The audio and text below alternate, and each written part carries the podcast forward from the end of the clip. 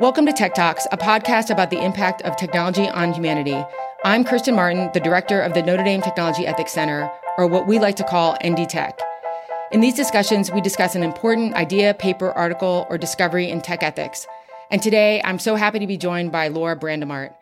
Laura is an assistant professor of management information systems at the University of Arizona, Eller College of Management. I met Laura during her time at Carnegie Mellon University, where she earned her PhD in public policy and management, and then was there for two years as a postdoc. Her areas of research include privacy, the psychology of self disclosure, and the social dynamics of privacy decision making and information sharing. In this series, our goal is to take one article, idea, or case and examine the larger implications for the field of tech ethics, including what someone who, for example, is hanging out in North Carolina, reading hard copies of the Wall Street Journal, and possibly looking at the weather like my dad should know about the idea, just as an example. So today I'd like to really take a deeper dive into your article that's pretty recent in 2022 in Science with Alessandro Acquisti and Jeff Hancock about how privacy's past may shape its future. And I have to say, I, obviously I met you at like a privacy law scholars conference and through Alessandro around privacy. And I, what I really liked about this article was that rather than focusing on like the technology du jour of some disruption to what our notions of privacy and security are, that you all try to argue that that there's evidence for us seeking to manage our boundaries of private and public that spans like time and space that we we've been constantly doing that. And i didn't know if you could speak a little bit more about in the paper how you guys argue that this is not a novel issue that we're dealing with that we've actually been doing this a while Yes. Well, first of all, thank you so much, Kirsten. It's such a pleasure to be here. I love I love this this series, and I'm I'm really thankful to you for inviting me. So, um, it is true that we argue that in the paper, but it's not really our argument. Um, so there have been people in the past, since the 70s actually, that have been talking about how our management of privacy is something that spans cultures and times. So the main, I guess, reference that I would suggest if anyone is interested in these topics is Irwin Altman. He's a psychologist, a sociologist and psychologist. And he's the first one to have said, I think we even quote him in the paper. Um, he said that uh, privacy is at the same time universal, but also culturally specific. And what he means by that is that every one of, uh, you know, every different culture in every different time may have different representations of what privacy means to their, to them, to their people. Um, but there is a, that we were able to observe a constant search in one way or the other for privacy intended as this ability to manage what is public and what is private um, we don't mean to say that people in all ages, at all times, in all circumstances want to protect their privacy. That's not what privacy management is about. Obviously, there are tons of situations where it's great to share, right? Not just personal information, but also intimacy, experiences. There are immense benefits from it. And there's lots of literature in psychology that suggests that this is this is true. And there is even some interesting work in neuroscience that says that apparently when people disclose intimate information, there are parts of the brains that fire that are the exact same that fire when you get a monetary reward. So oh, disclosure, yeah, it, it's it's really um, intrinsically rewarding. Um, so privacy management is not about you know protecting your space necessarily. It's more about being able to moderate when to open and when to close depending on the situation. And that is true of lots of cultures. And uh, I'm, I'm, i will be happy to give references from ethnographical studies uh, you know qualitative type research that suggests that this is true in many cultures and many times during uh, the evolution of the human species that's what I, I found so like clearly written and well argued was this idea that that we sometimes over focus on privacy as this protective measure of the hiding part of it. And and we know that sometimes we rely on that in the scholarship too much. You know what i mean? Uh, this idea of inaccessibility as the definition and the construct of privacy. And what i liked about it and what you just said is that there's this beneficial side of privacy, meaning having a norm around information as it's shared,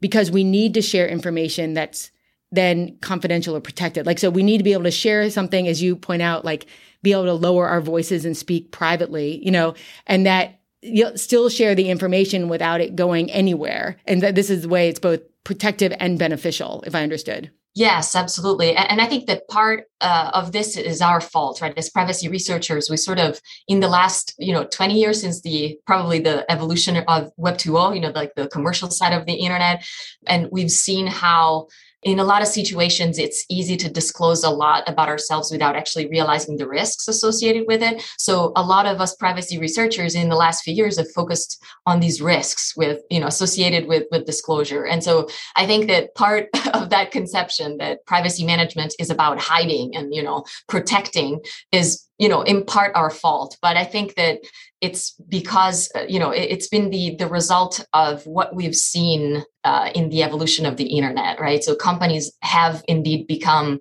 responsible for lots and lots of com- uh, campaigns about data collection. They've invested more and more into data harvesting, uh, not necessarily, you know, without the knowledge and consent of users. So we have seen this as sort of a trend uh, in in in the last few years, and so that's why I think that the attention of the of the researchers uh, has been in that area. But I am a firm believer in the fact that privacy, protecting privacy, is not about building boundaries you know or raising walls. It's about managing them. It's about deciding what to disclose and when and in which situations.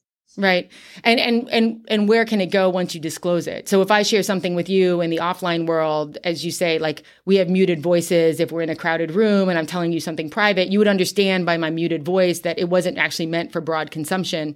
And uh what what I thought was interesting is when you said there's in the paper that we don't have an analog to that mm-hmm. in the mm-hmm. digital world. There's no um, pulling you close to say, "Hey, I just want to tell you something privately," or just these three groups of people that are our technology or social media is not actually set up for that right now. It's it's almost like releasing of these boundaries so that if you tell one, you tell them all, like this idea. Exactly, Kirsten. This is a, great way to put it. So there are um, there has been more and more work in usable security and privacy recently to build ways to communicate privately. So you see foundations like Signal, for instance, which is sort of this alternative to WhatsApp or you know Meta, Facebook, whatever, uh, which is based on this open source uh, end-to-end encrypted communication where you can communicate privately with somebody so that you are sure that if you're saying something to one person, you're just saying it to the one person and to nobody else. So there are certain guarantees that encryption can provide, but for sure, it's difficult to do the same kind of thing outside of end to end encryption, unless there is end to end encryption. If you use some kind of intermediary to communicate with somebody else, there is always you, the person that you're trying to reach, and the intermediary in the middle. And when there is the intermediary in the middle, unless there is regulation that imposes that intermediary not to share that information with third parties, eventually, if it's profitable for them, they will. And so I think that that's what happened uh, with with the data market, especially in the United States. In the United States, which for a large part is still unregulated. There are certain regulations with specific types of data, but in general, there is no yet uh, umbrella federal regulation about data in general. And so it's really difficult to know once you shared something with a company, maybe you trust that one company uh, with your data, but then that company a lot of times ends up sharing it with other third parties without you knowing. And I guess uh, my research um, has been trying to do something about that. We've been trying to develop something that might help essentially trace the flow of of the data in the data markets. You know we're trying to raise the veil uh, of you know that that hides all of this unknown data market uh, that exists uh, among companies and data brokers. But it's something that really i think requires a shift in the mentality. So companies might you know they, they have to understand that it's not just about harvesting as much data as possible because at some point you might be able to do something with it. It's more about collecting what information is necessary in order to provide a good service to the user. And i think that that mentality shift still hasn't happened especially in um, in the united states not yet. Right and what i liked about i think the term that i've heard some of you use privately but also in this paper is the responsibilization of this focus of in the United States, we've really put a focus on over emphasizing the responsibility of the individual to navigate, as you mentioned, this really unknown market of data that's hidden. Uh, even us researchers don't know it. Like it's really, you'd think that we should know where 60% of the internet traffic is going because it's all this trading with data traffickers back and forth, yet we don't actually have that information.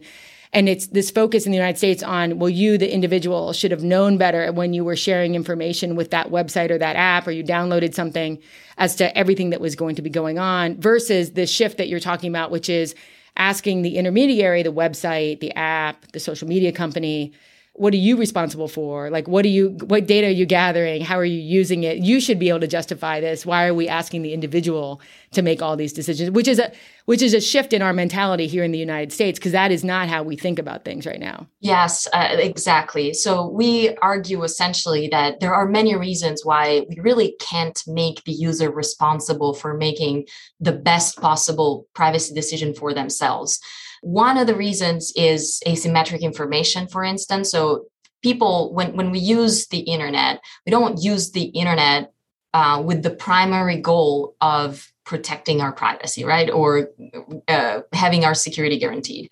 We go on the internet because we need to do things. We need to do stuff. We need to take classes. We need to buy things. We need to uh, uh teach. We need to we need to do things. And so privacy and security will never be our first concern. And that is the first reason. The second is that we don't really know, like we mentioned, what is going to happen once we share uh, information on the internet. It's not really clear where that information is going even if we did know where the information is going, we wouldn't really understand what are all the risks and benefits associated with that disclosure. Yes, we all understand that, you know, if we sign up for a loyalty program at our, you know, store, uh, grocery store, we'll get some points or, you know, we get discounts. But then on top of that, what else? What happens? So the consequences are not really clear of what is going to happen. And third, uh, we tend to skip you know all the information that were provided by companies that are just trying to abide by the law. If the law focuses so much on notice and consent which is what has happened in the united states essentially companies are in the clear as long as they have a long privacy policy that explains uh, you know details about where the data is, is going and what's been used for. But we or don't not, read or those. no details. Or no details. Like they could just say not much. Yeah right. Exactly. It's not really transparency right? So the the core of the law it's just about providing information to the people so that the people can make good decisions for them. But we can't do that right? We, we're not going to there's lots of work. Uh, Lori Cranor is a great researcher at carnegie mellon. She's done incredible work on the economic costs of reading privacy policies. If each one of us just in the united states were to read all the privacy policies of all the websites that you know we interact with basically we would end up losing something in the billions of dollars per year which is insane obviously. So that approach of uh, uh, giving the users all the responsibility to make decisions when it comes to privacy is really it, it's not effective. Uh, it doesn't really help the consumer at all. Uh, it only provides a lot of weight and responsibility to the user which they can't handle. That's great. And I what I liked in the paper was like the suggestion that I like the analogy that you all made to cars, right? Yeah. And so when we when we started going faster with cars, and we can see the analogy of like our information is flowing faster online, we had to all of a sudden we had technological improvements. We could go a lot faster and we added laws and technical fixes. You know what I mean? Like we didn't just say, "Oh wow, a lot more people are dying." You know, like what are we going to do? We actually started doing things about it, um, both regulating how drivers acted, but also regulating how car manufacturers behaved, and then having technical fixes. And I didn't know if you could speak a little bit about that. I like that parallel because sometimes we think uh, there's no way to regulate this or there's nothing that we can do or no fixes and yet we've we've dealt with these things before. Yes that's an analogy that i owe 100% to my co-author Alessandro Acquisti who was also my advisor. I think it's a great analogy. It, it makes perfect sense right? So uh, like you said the development of technology in cars has made it so that at some point cars were becoming more and more dangerous and we weren't able to handle them. And what happened when you know when those technologies arrived when those those new technologies arrived. It's not like we trained people to be more responsive for instance.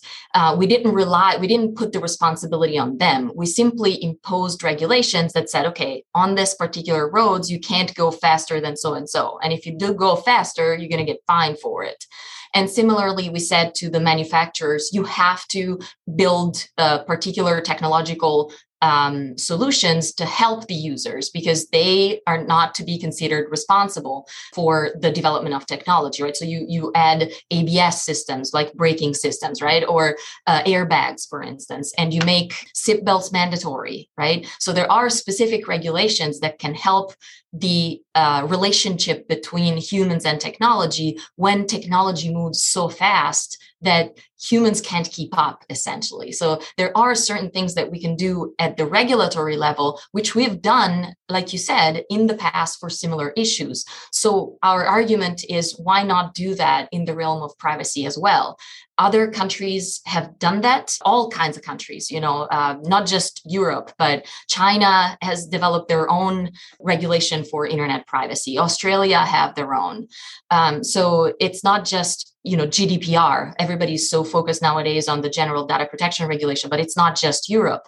It's it's a lot of other countries. So why shouldn't or couldn't the us do a similar thing where there is an intervention at the federal level allowing therefore for a general protection of data that goes beyond specific regulations of i don't know health related data or educational uh, records and so on and so forth? There are these types of data that are protected in the united states but why not make it general so that data is data essentially and so the data market itself is regulated well, and especially because the data market itself really doesn't have any market pressures. You and I are in a business school, so we yeah. talk about these things. And so the data market itself is odd because we, there's no consumer pressure.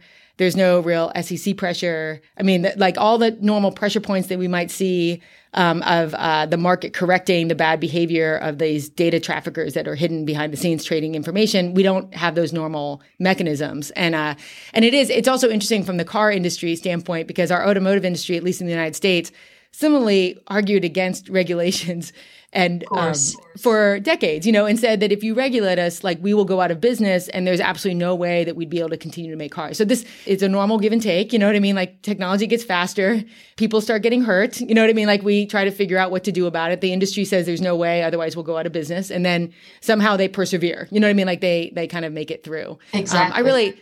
I really like the the paper mainly. I mean, for many reasons. Like I, I love the historical nature of our need, as you, as you said. The history of privacy tells us that the drive to maintain a private space may be as universal as the drive to commune.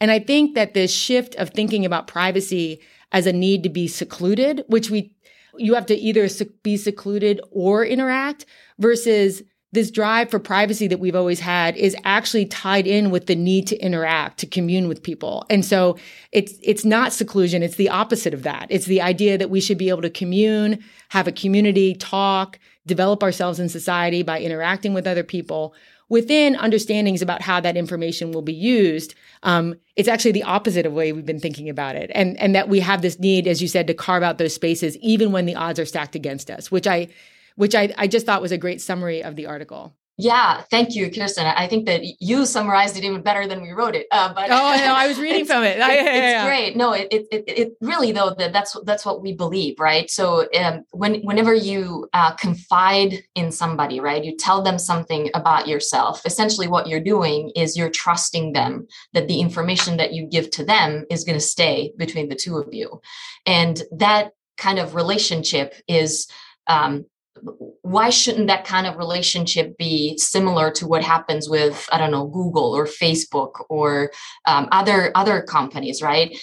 You should be able to trust the companies that you interact with because after all you give them you know we give amazon our addresses our credit card numbers. So there is an embedded trust relationships between the consumer and uh, you know uh, commercial companies obviously. So i think that what customers would want when it comes to exchanging data with other companies is precisely that kind of trust. We would like for these kinds of transactions to uh, happen in the realm of trust. So you should be able to share information with your provider without the fear that that provider is going to share that information with third parties. And it doesn't matter whether we consider that information to be intimate or sensitive because nowadays anything can be translated into something sensitive or important. When Cambridge Analytica happened, nobody had thought about the consequences of sharing your psychological tests, right? So people were lured into this, this disclosing this information because they were asked a simple question such as, uh, you know, what kind of type of person you are. Do you want to know what what profile, psychological profile you have? Answer these five questions, and we'll tell you. That seemed pretty tame, right? And then, of course, we realized that that was not that tame. So it's not about necessarily disclosing information that is sensitive. Nowadays, anything one way or the other can turn out to be sensitive. And so it would like for that relationship that you have with companies to be based on trust.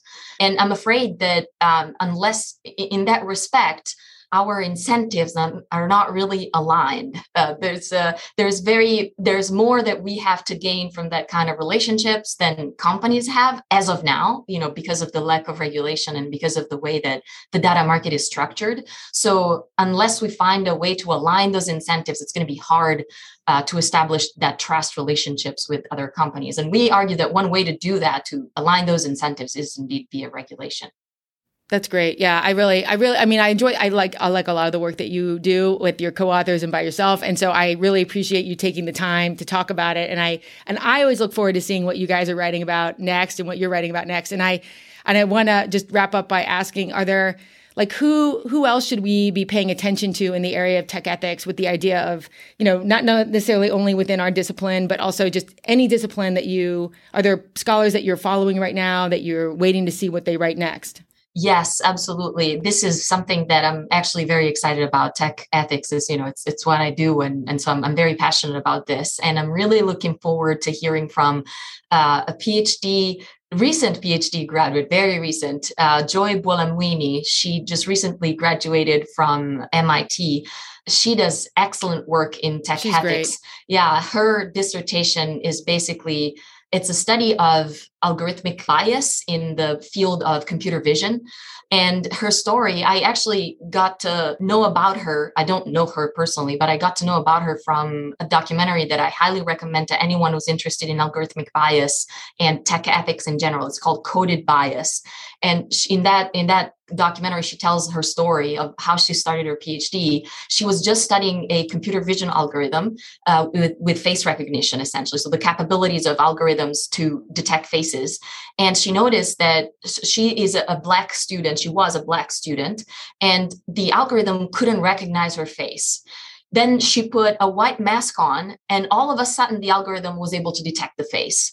And so she said, This is, you know, there's something wrong here. There is something really, really wrong. And so she started her whole PhD thesis based on that idea that sometimes because of the way that algorithm, algorithms are trained and built, um, they have an inbuilt bias, which is probably unintended, right? We're not saying that right. companies build algorithms in a in, to in order to be biased, in order to cause no, bias, right. but it's just because of the way that they're trained, they end up to uh, provide bias uh, biases in their results, and so we have to be aware of uh, those those kinds of biases. And I think that Joy is really uh, an excellent researcher who's done really, really great work up to now. So I'm definitely looking Always forward looking to forward seeing to, yeah. yes what she's doing next. yeah, that's great. That's great. Well, gosh, I really, I so appreciate uh, your time and everything, and I, I, hope you'll come on again. Like, I'll watch for your next paper and then send you another email to say, "Hey, you want to come on and talk about this?" So I would be honored, Kirsten. Thank you so much. This is great. I always enjoy your work and I really appreciate you taking the time. So thanks so much. Thank you so much, Kirsten. And also, I appreciate your work as well. It's fantastic. You're uh, definitely a pioneer. So thank you for oh, all that you do. You're so nice. Thank you so much. Tech Talks is a production of the Notre Dame Technology Ethics Center. For more, visit techethics.nd.edu.